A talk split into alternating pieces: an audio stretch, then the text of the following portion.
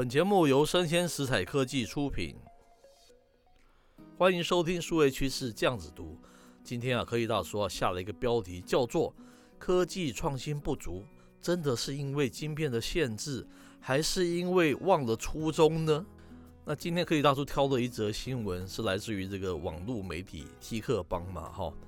它的标题叫做“苹果、Google 和 Tesla”。等科技巨头为何争相开发自己的晶片啊？里面介绍的非常完整，我这边就把它的内容跟大家做个分享。他说哦，Apple 啊、Google 啊、Amazon 啊、Facebook 啊、Tesla 等等一些世界哦最大的科技公司哦，越来越不满足于这个依赖哦需求旺盛的标准晶片，而是纷纷哦开发自己的一个晶片产品哦。那目前上述几家大型的科技公司啊，都在避开哦这些老牌的晶片公司，将晶片研发的某些部分哦引导到他自己的公司内部了。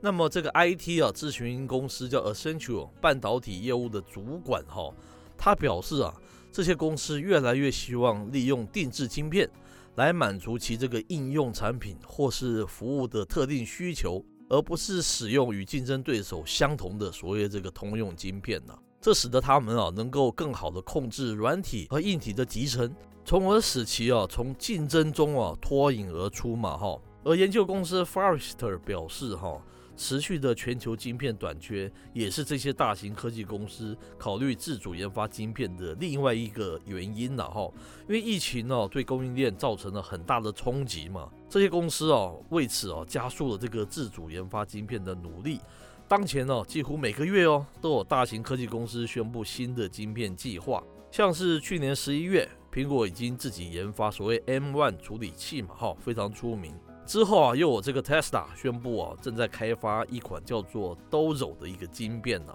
用于训练资料中心的人工智慧网络。上个月啊，这个百度啊也发布了一款人工智慧的晶片，它希望能够帮助设备处理海量的资料，并且增强这个运算能力。此外啊，根据报道啊，那 Google 啊也即将为其这个 Chromebook 笔电嘛推出自己的 CPU 啊，而掌握着世界上最大的这个云端服务的 Amazon。也正在开发自己的一个网络晶片，那 Facebook 也不落人后，也在研究啊一种新型的一个半导体了。但是啊，当前还没有一家科技巨头啊要独立完成所有的一个晶片开发，因为我们知道它这个制造非常的昂贵嘛。以台积电为例哈，这个建立一家先进的一个晶片工厂或是晶圆代工厂，要耗资约一百亿美元起跳哎，而且需要数年的时间呢。在这里啊，科技大叔有一些评论哈。那第一个，当然我们是要恭喜我们的这个国宝嘛，这个台积电哦，因为它仍然是巨头们晶片代工的首选之一。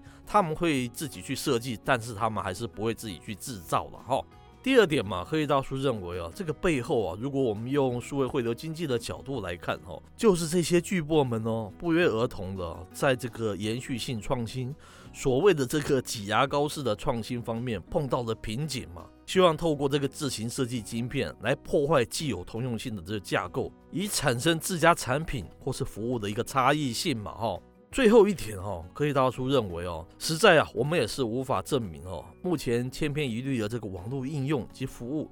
究竟哈真的是卡在这个通用晶片方面的问题吗？还是这些网络巨擘本身它失去了这个创意的一个初衷？又或者啊，他们发展太过巨大，以至于啊早已经听不进这个消费者的声音了哦。毕竟啊，世界上有太多的一个网络应用本身啊从来就没有从这个消费者的角度出发嘛，像是太多扰人的广告啊，太多侵犯隐私权的事件等等啊。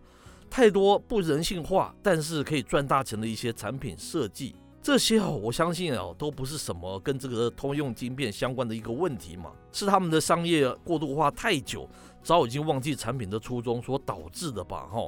我们还是拿最近啊多事之秋的这个脸书为例嘛，它的引发这么多的影视权相关的问题，还有它的大宕机等等事件，导致它的一些使用者哈，就是迁移到其他的一个平台。难道这是晶片的问题吗？当然不是嘛！哈，最后啊，究竟哦创新哦停滞是来自于这个通用晶片的障碍，还是他们自身的管理问题？这当然是很难得到验证啊，却值得网络科技相关业者去思考嘛！哈，那今天的内容播到这边告一段落，我是科技大叔李学文，我们下回见喽。